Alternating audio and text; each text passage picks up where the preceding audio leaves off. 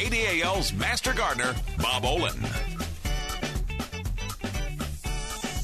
And away we go with the Bob Olen Show on a Tuesday. It's uh, the 27th of September already as we're approaching October quickly. And we got our first uh, real widespread frost overnight with uh, some places down in the upper 20s to low 30s. And even more on the way for tomorrow morning, apparently, Bob, as we'll see some widespread colder temperatures around 30 here in Duluth tomorrow night. Yes, or actually uh, tonight, tomorrow morning. Tomorrow morning, yes, it'll be tonight, and uh, I hope folks who are outside and away from the lake. It was kind of classic. If you have some lake effect, uh, we didn't feel it last night or Yeah. early this morning, but uh, definitely anyone away from the lake uh, had cooler temperatures, and as you said, upper upper 20s. I'm sure in the northern part of our Mhm. listening range, and then uh, lower 30s down around 30, where I'm doing a fair amount of my growing. So it was a it was definitely a frost, and tonight's going to be colder as well. So. Uh, I think covering's probably going to be the order. If you've managed to slip by the first time, it's often characteristic. If you can get through that first frost, and we have a warming period, and that's what's in the forecast coming up. So, tomatoes, which we need a little bit more time for to ripen because we got off to a lowly, uh, slow start there. Uh, certainly, uh, frost sensitive materials. If you're growing peppers, you're growing eggplant, those all have to be protected and covered. And if you're a ways away, and if they're predicting upper 20s, when we get down to much below 30, it almost takes a double wrap to uh, to make sure we get through the night. Then we get through that, and uh, we'll warm things up. If the plant's still alive, we'll continue to build sugars and increase the size of fruit uh, as we go into the fall here, Dave. What is the best thing to cover up your plants with? I mean, do you use a sheet or something maybe a little more substantial? Well, you know, you have lots of different options, and I'm glad you asked that because um, any any kind of a fabric is going to have more insulating uh, properties to it as long as it isn't wet and it looks like it's going to be dry. So, actually, there are some actual covering materials that are manufactured for this purpose. One of the big name brands out there is Reemay, and uh, there we can get about four degrees of frost protection with for frost. We call them frost blankets. You can drag them across. Uh, and of course, uh, sheets are going to be better than plastic. Plastic's better than nothing. But uh, if you're going to use any kind of plastic, I would recommend a black plastic rather than a uh, clear plastic. Clear plastic, uh, we can heat very quickly, so you can use it certainly, but you don't want to put it on when there's sunlight. Uh, so you wouldn't want to put it on at noon today, as an example. And uh, you want to make sure you get that off in the morning. So for covering material, if you're going to use plastic, I usually recommend uh, black. That gives you leeway. You can leave it on there. There is a little transmission on the actual black surface to the plant tissue, but you don't superheat underneath it. There's nothing worse than protecting from frost and then uh, killing the plants with too much heat on a bright day, following up the next morning when you don't get it off. So you have lots of different options. Uh, fabric certainly it, it gives you more frost protection, but uh, certainly uh, black plastic's going to work for you as well. So you don't necessarily need to uh, harvest your stuff if you can get it covered up here over the next uh, night. Well, harvesting is definitely an option, but if you've got green plants, and and as with a lot of our tomato crop, it's very late this year. Right. And uh, if we got a warming period coming here, we keep the plants alive. It's that green plant that, of course, produces the sugars. So you might want to hedge your bet. Anything that's uh, deep orange and close ripe, you can certainly pull those in and ripen them inside. But as long as you can protect the plant, anything that's uh, what we call green mature, that's uh, a fruit that, this the case of tomatoes now, fruit that's turned from uh, a deep green to a light green, almost a light yellow. Uh, that's considered green mature. And actually, with a green plant out there, you can continue to ripen those, particularly with a warming period coming up here. If you got a patch of potatoes or stuff that grows underground, I suppose you don't have to worry as much. Not as much with these temperatures. Uh, we don't want frost penetration. Now, Mm-hmm. sometimes uh, if you don't get them hilled properly, a potato, you'll have part of the tubers up on the surface. Ah. And more than likely, that's going to freeze down. So you want to get out there, and anything on the surface, I would be harvesting because you can make good use of it now. Uh, if it does get as cold as they're predicting, then anything on the surface will be damaged and potentially turn to rush mush and not have too much value for you. So anything on the surface or within uh, you know half an inch of the surface, you can pull those potatoes out. Anything down below, we've still got some time for sure. Even the big pumpkins, they're at risk. Well, uh, to give you an example, I covered everything last night, collected and covered. I wasn't going to take the chance. Uh, tonight, I'm afraid it won't uh, turn them to mush, but uh, the surface of the pumpkin, we Yeah. get kind of a bubbling effect if we get temperatures much below 32. There's that old expression, frost on the pumpkin, but mm-hmm. frost and freeze are different. Frost, uh, you know, we get uh, 32, 33, and we crystallize a lot of the uh, moisture in the air, and we get a little frost on the pumpkin. That isn't going to damage, but I think we've got temperatures that are going to be colder than that. If it's going to be 30 in Duluth, where there's lake effect, we know over the hill, and any place a little farther south, farther north, uh, it's going to be uh, considerably colder than that. So you do want to get even the pumpkins protected or in and harvested. All right, Bob. Now, what about the old apple crop? How is that going to uh, be affected by the cold? Well, people do ask about harvesting apples. You know, mm-hmm. first off, we got them up off the ground and cold settle, settle. So we'll have warmer temperatures the farther uh, up we go, the greater the elevation. So most of the uh, fruit on the trees, and once again, we've got uh, plenty of green tissue out there. So we're probably not going to be increasing the diameter or the size of any of this fruit. We're definitely going to improve sugar content. Yeah. So I think uh, you know late maturing apples, Haralson, Haralred, Sweet 16, these that mature uh, relatively late. Uh, we still want to build sugars, and once again they were impacted by a cold spring and a, a growing season that was about average in nature. And a lot of these really need a little more time to mature. So we get this uh, we get this expression they don't want to harvest a certain uh, late maturing uh, apples until after a freeze. Uh, the temperature isn't as critical as the amount of time, so it depends on when that freeze comes. We want them on the tree as long as we got green leaves there and as long as it doesn't get too cold. Mm-hmm. What is too cold? Well, when we're getting down in the 28 degree range, even up on those uh, trees, which are the fruit that's elevated, I'd definitely be harvesting. So watch your temperatures. I think some apple harvest may be appropriate for people that are over the hill or farther north. I know we got a lot of listeners on the Iron Range and uh, pretty cold up in the Hibbing area, so I think I'd be pulling down some of those apples as well. All right. Well, we certainly got a bountiful supply of them on my tree. There's more apples than I've seen in a long time, but uh, they are pretty small yet. So they're small. Well, I, I think what you can hope for is just uh, mm-hmm. again improving the sugar content. The diameter isn't going to go up any farther. You have uh, one of the original winter hardy. Now there's a difference between a winter hardy tree and maybe in the next segment we can talk a little bit about the history of apple breeding. You know, this obviously isn't apple country, and yet we had this great introduction called the Honeycrisp, which is apparent to many more new varieties that have come along. And uh, the University of Minnesota even though we're not a big apple region because of our colder temperatures, has got some introductions that really went throughout the world, and people are a little surprised. You know, when we think of apples and apple production, it's mainly the Pacific Northwest where they have huge breeding programs. They have all that. The winter temperatures are tempered by the Pacific Ocean. But here we got this uh, nice program going, University of Minnesota, and they've had several uh, very successful introductions. Maybe we could talk a little bit about Haralson and sure. the history of your tree after the break, Dave. All right, we'll take a break and be right back. More of the Bob Olen Show, 924 now at KDAL. And we're back. More of the Bob Olen Show. Bob, we're going to talk some apples this time around. Yeah, it is that time of year, and um, already had the Apple Apple Fest. We got a couple others. Or no, coming up, I believe, aren't they? When is the Bayfield Apple Fest? Can you help I'm me not there, sure. It's this weekend. It might be the following weekend. Yes, I, uh, we'll have to look into that. Uh, but uh, yeah, you mentioned uh, yeah, northwestern U.S. very famous for apples, but I guess the Bayfield Peninsula is a pretty good apple grown area too. Right, right, absolutely. You know that that is a very unique climate, and uh, when things started to warm up, lots of discussion about the uh, climate change and things warming. Now it's interesting. We're not seeing those same effects here. We had a very, very average temperatures during our summer. We had a very cold spring. Of course, May was cold with the snow early, and the temperature was down for the whole month of May. Uh, moisture levels were up just a little bit. When we looked at the the climate uh, statistics for the year, we're going to turn out to be within a fraction of a degree, uh, just about average. So in terms of day temperatures as well as evening temperatures, yeah, I just checked here that the uh, look, we're going to check on the uh, Bayfield Fest. We should know when that's coming up because that's such a uh, such a great big yeah. seventh, uh, eighth, and 9th. Oh, thank you very yep. much for. So it is the week after this coming weekend. There, there, there. We really want to know that. So they're going to mm. wait just a little bit longer, and uh, we've got that uh, that squared around at least.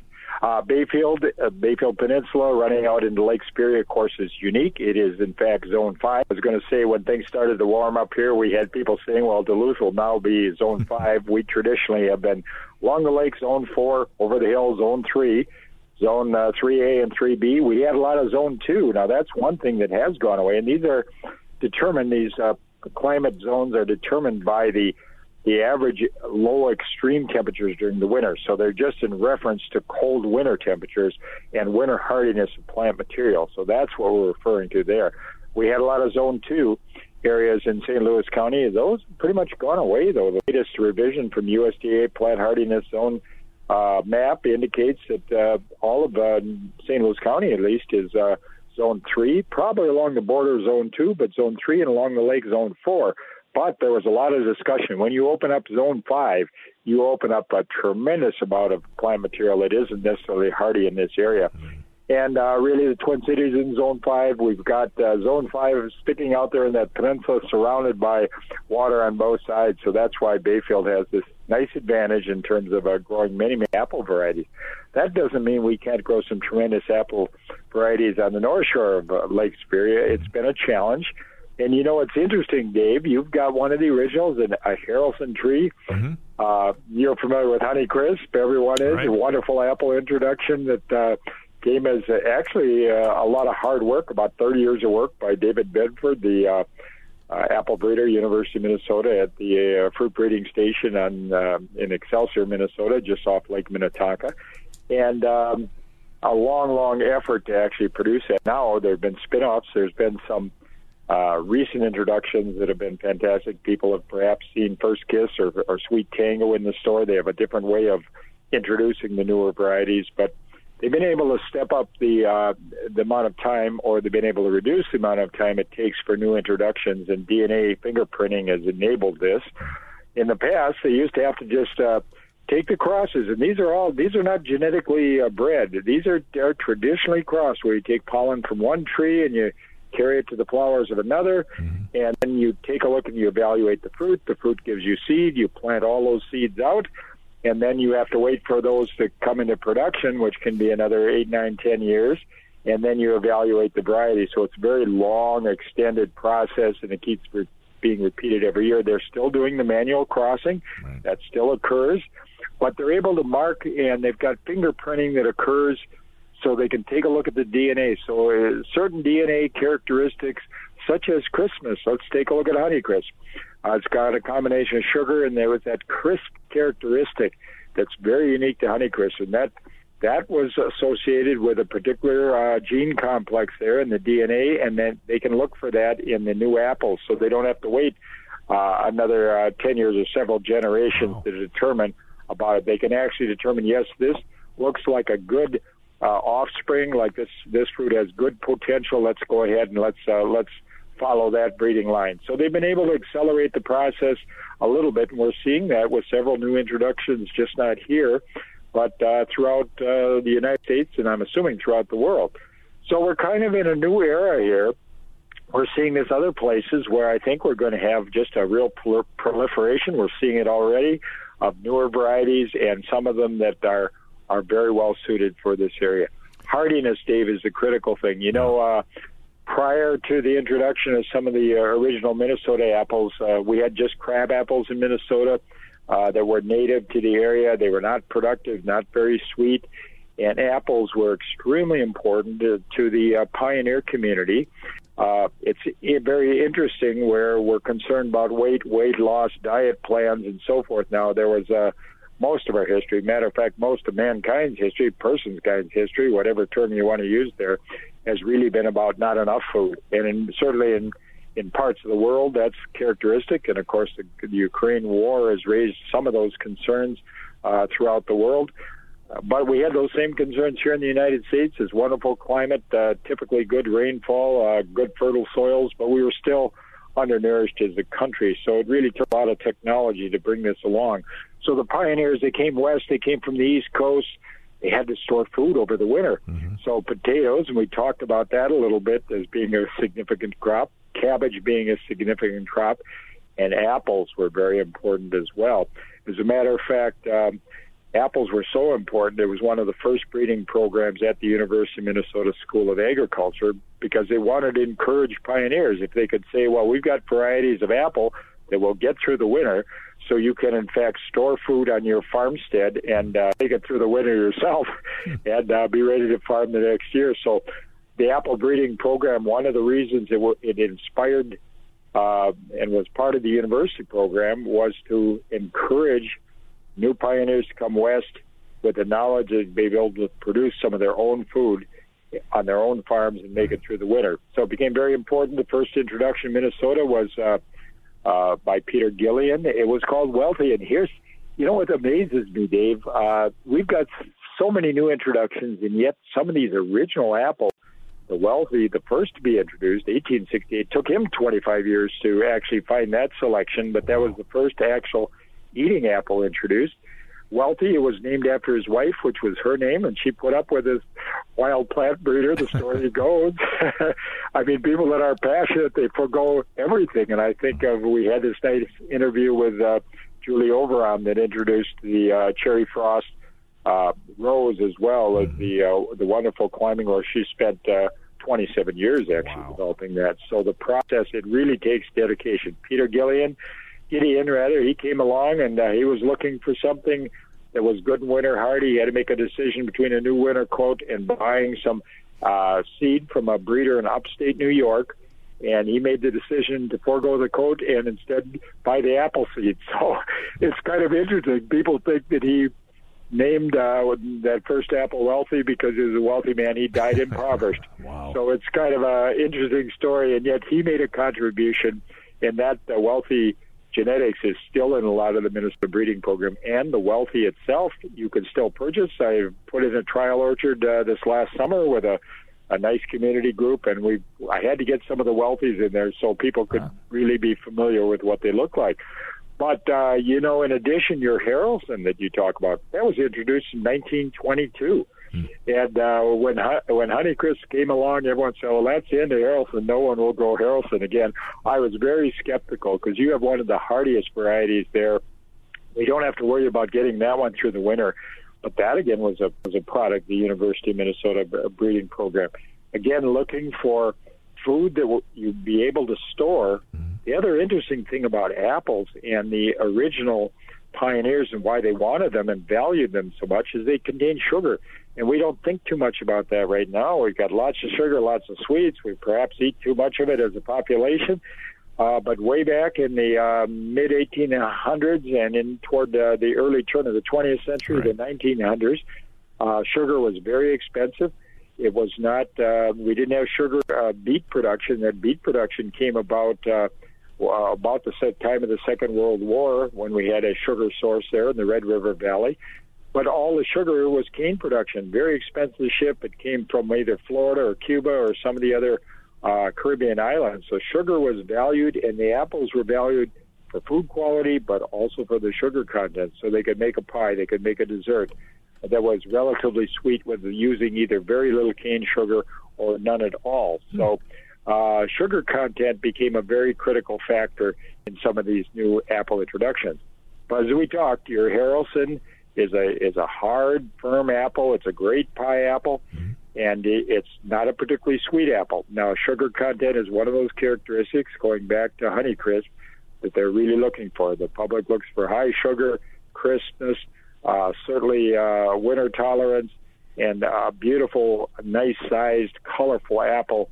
So there are all these different characteristics that go into some of the modern apples that we just kind of take for granted today, but they have a long and storied history and a lot of uh, really dedicated uh, plant breeders, both employed by the university, by uh, public breeding, public companies, private companies, and by a community of real interested amateur gardeners. They've been so responsible for the introduction of so many varieties, particularly before the University of Minnesota breeding program was well established. So tremendous history that's come out of these, and uh, I, I look at some of this, those people that came before us, and uh, we should be very appreciative because uh, we've got a bountiful food supply, a, a very diverse food supply, and continuing to get more diverse with all the new introductions we're seeing to this date, Dave. All right, we got to take a break, Bob. First, let's uh, head to the phone. We have somebody waiting patiently to ask a question. Hi, who's this?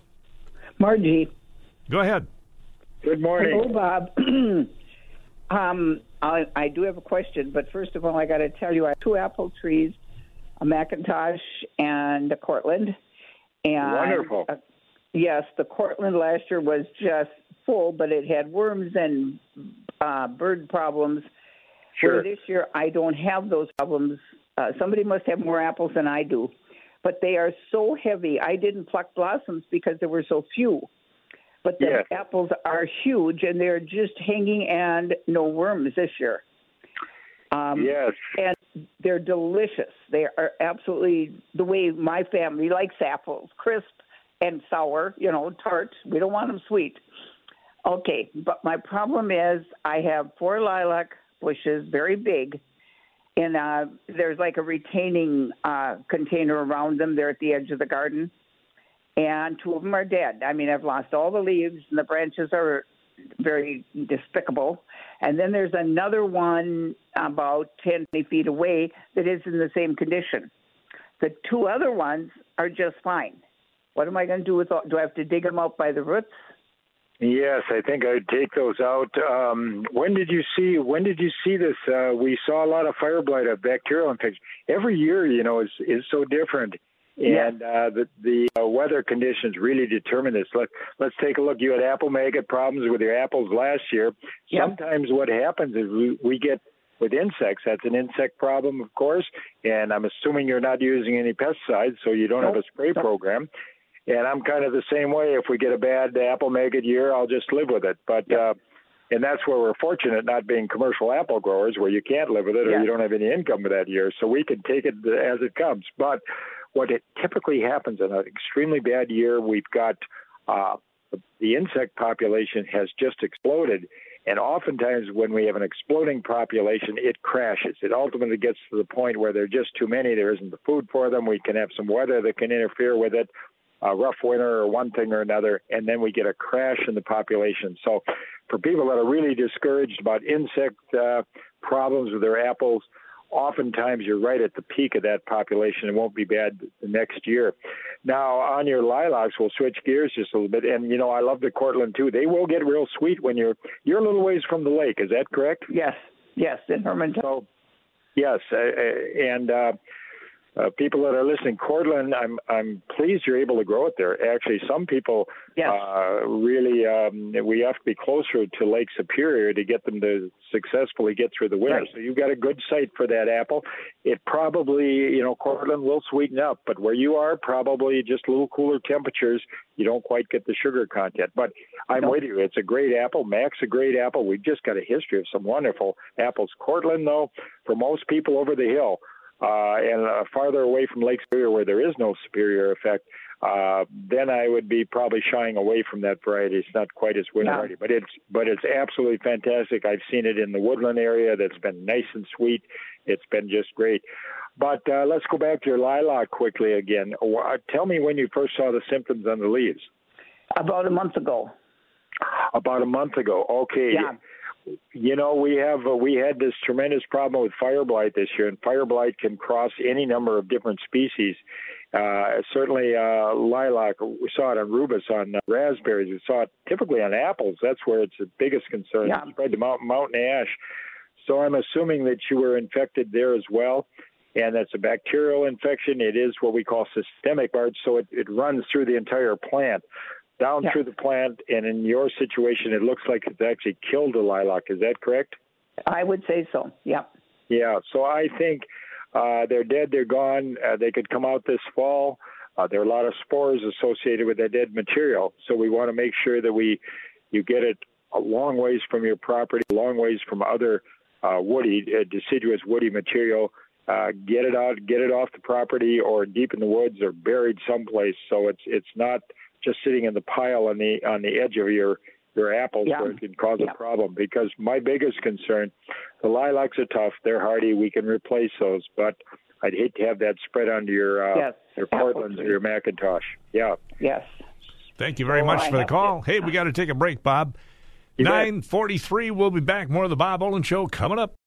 947, and we're back. More of the Bob Olen Show. Bob talking apples uh, this morning. Is Johnny Yeah. Appleseed just, uh, uh, uh, what did he have to do with the spread of apples across Oh. the country? Boy, you know, uh, as I recall, I got to go back a long ways. Yeah. But he was in he was another one of these dedicated horticulturists Ah. that did, did it just a little bit differently. Instead of breeding it, he was encouraged, uh, trying to get the word out and trying to encourage people to, to grow them. And I think some of those varieties that were acceptable.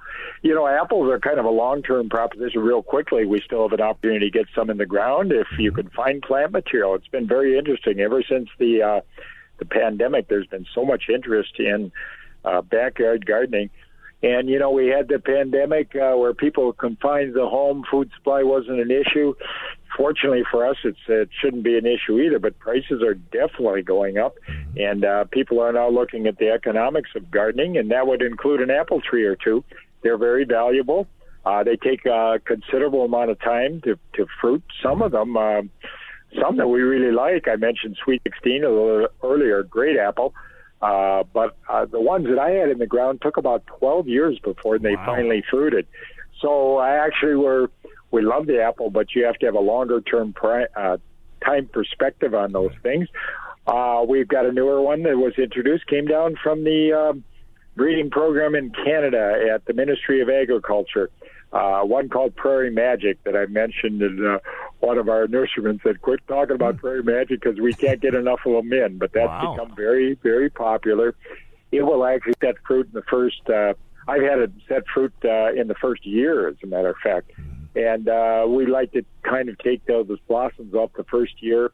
It's not quite as critical on a on a woody like an apple as it is on strawberries. A June bearing strawberry, we always pull those blossoms the first year, but usually there isn't enough uh, to worry about in the first year. But oftentimes, second and third year we'll get production. The fruit is uh, very sweet. Uh, it's not quite as colorful, not quite as red as some other fruits, and it's a little softer apple. Comes a little earlier, so that's a little bit of the trade-off. Uh, all apples make uh, make a good apple pie. What uh, you know, you can't complain about an apple pie, but certainly uh, it's it's probably not one of the premier pie apples because it's not quite firm and hardy enough. It turns to mush uh, pretty quickly. The, the best pie apples, your Haralson, or there there are several uh, others of those very late maturing apples that probably uh, make a little better pie apple. I think that Cortland that uh, our previous caller Marge there indicated.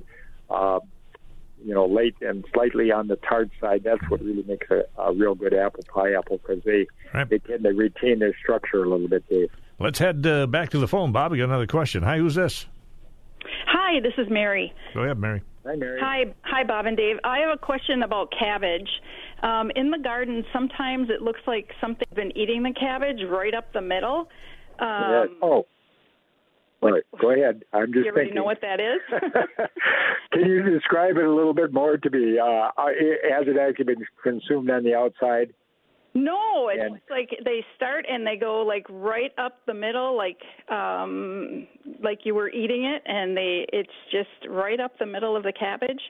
Um, and I I don't find it's not on all the cabbage, and there's been some years where we've seen this, and then there's been some uh, green residue left, and I don't know if that's related or if that was something separate. Oh, yeah, it could be something separate.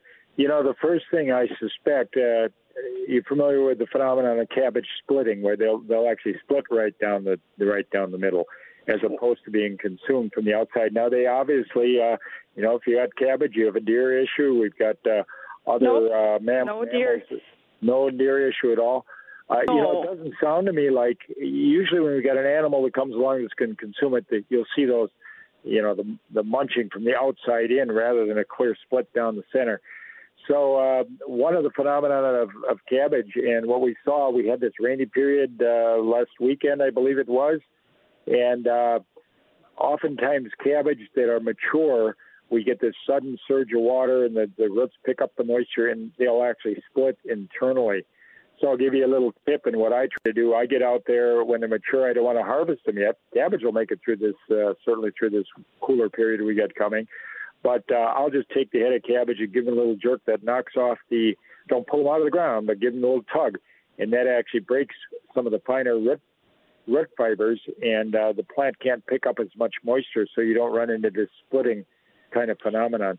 Most of the insect pests, and I might also say this, with the moisture we've had, we are seeing some rot on the cabbage as well, so that could be part of the phenomenon. Just too much moisture, too much rot. It may not actually be an animal issue because of the way you describe it being internally within the cabbage itself there. So I think it's probably one of those issues. Um, I'm thinking it's an animal because I've gone back out and then there's other. It, it's just disappearing. there's Oh, more parts of the cabbage. Oh, so I don't know, but why would they pick one cabbage over another? I don't know. That's- Is there a I way to know either. Maybe, maybe maybe they're real fussy. I'm not really sure.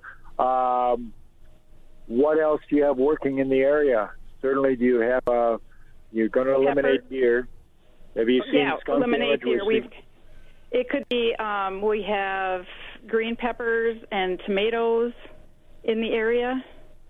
Any other any other pests? I'm thinking of possibly skunks working the area. Oh, they do, I guess they could get through the fence. Um, okay. You know, I Oh. would I would suspect them the, the skunk population in certain areas has been very high. Do you see any uh, pocketing in your lawns at all when you get up in the morning? No, Uh, no, none of that at all. no. Well, Any Yeah, we've telltale smell? uh, on other occasions, yeah. I know that uh, this year my corn crop, the skunks have been after that, and even though they're I, they must be omnivores, they like the insects that are down in the soil, but they also will take vegetative material. So I'm kind of, and you don't see them; they're at night. So I think uh, Right, that maybe might, that's what it that is. Might, that might be a possibility right there for sure. okay, do you suggest putting a dome thing over the cabbage at all to to protect them? to protect them. You know what you could do? I'm kind of a big fan of, uh, you know, we've got covering materials called Reemay, which is a spun polyester fabric, but we've also got netting, maybe quarter inch netting. Yeah. And I think the purchase, you can use this year after year, so the purchase a roll of that, I think that will do two things for you. First, it protects from the cabbage worm butterfly and the imported cabbage moth butterfly, which you will see earlier in the year, the cabbage looper. And uh, that butterfly has to the adult has to deposit its, eggs so that keeps the that keeps the butterfly out. So you get protection that way. And that should also protect from uh, this kind of damage.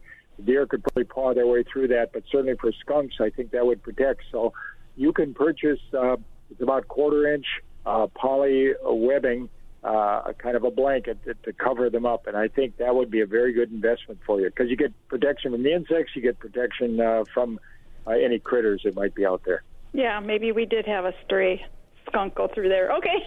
Thank All you right, much. Thanks for your help. Thank you for the question. I'm sure that other people, and when you mentioned it internally, uh, that's what got me going down this line. But that's been a problem too. I've seen that on my cabbage where we're we're getting just a little too much moisture that's being picked up, uh, particularly with that rain event we had last uh, last weekend. All right, we're going to take another break, Bob, and then we'll be back to wrap up the show. All right, Bob, we got uh, time, I guess, to talk about the farmers market, which I'm sure is going to be overflowing with goodies tomorrow. Lots of stuff because there was a lot that was harvested. I'm sure, so there should be there should be a lot of the uh, the fall crops, a lot of tomatoes and so forth. You know, that's the original farmers market. It will be warm in there because we've got uh, a nice covering, which has been really nice. So we want to, you know, I think about all those that came before us. I mentioned the pioneers that developed the apples and so forth, and uh, here we had our local farmers around the turn of the century. That building was built in 1908 and uh, still structurally strong today and new roof on it. So it's really nice. 14th Avenue East and 3rd Street. And then uh, 2 to 5, of course, on Wednesdays and 8 until noon on Saturday. Say, Dave, can I mention one other um, Yeah. activity coming up? Our St. Louis County Master Gardeners have their fall bulb and plant sale. That's going to be at the same weekend that the uh, the Apple Fest is. So maybe you can pick up both, but that's going to be Saturday, uh, and it'll run from 9 until 1. Uh, they made quite an effort. Uh, this is perfect timing because these are for spring flowering bulbs, and uh, they've got daffodils, alliums, hyacinths, of course, a lot of tulips. I think they've got over 2,000 bulbs that they've been packaging and repackaging. And uh, it's going to be down at the depot. It's going to run from 9 to 1. There's going to be plenty of parking. They've thought of everything, even uh, if you need help bringing your product back to one of the parking lots, there's plenty of free parking on the weekends down there. Uh, they've got runners for you with wagons, so they're thinking about everything. And you know, this is an educational program, so they will have an Ask the Master Gardener booth there. They'll have a number of uh, Wow. beautiful displays. So it's going to be a real nice event down at the depot. Uh, that's uh, 506 West Michigan Street, right downtown Duluth, and uh, lots and lots of spring bulbs. And we reg- really recommend planting bulbs uh, for spring beauty as well as production. In the case of garlic, uh, about October 15th, so you can line up nice fresh bulbs, all new. And uh, you've got a week to get them in the ground, or you can plant them over the next two weeks. Got to run, Bob. We'll catch you next week on Tuesday right here, the Bob Olen Show on KDAL.